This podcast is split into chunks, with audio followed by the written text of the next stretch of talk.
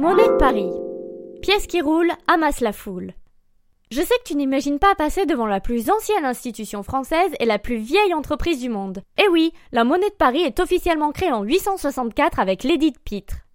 Charles II décrète la création d'un unique atelier parisien attaché à la couronne dans le but de rétablir une unité territoriale monétaire. Aujourd'hui, elle est surtout en charge de la production de la monnaie de collection, mais également des décorations officielles et militaires. Buzzy Tip.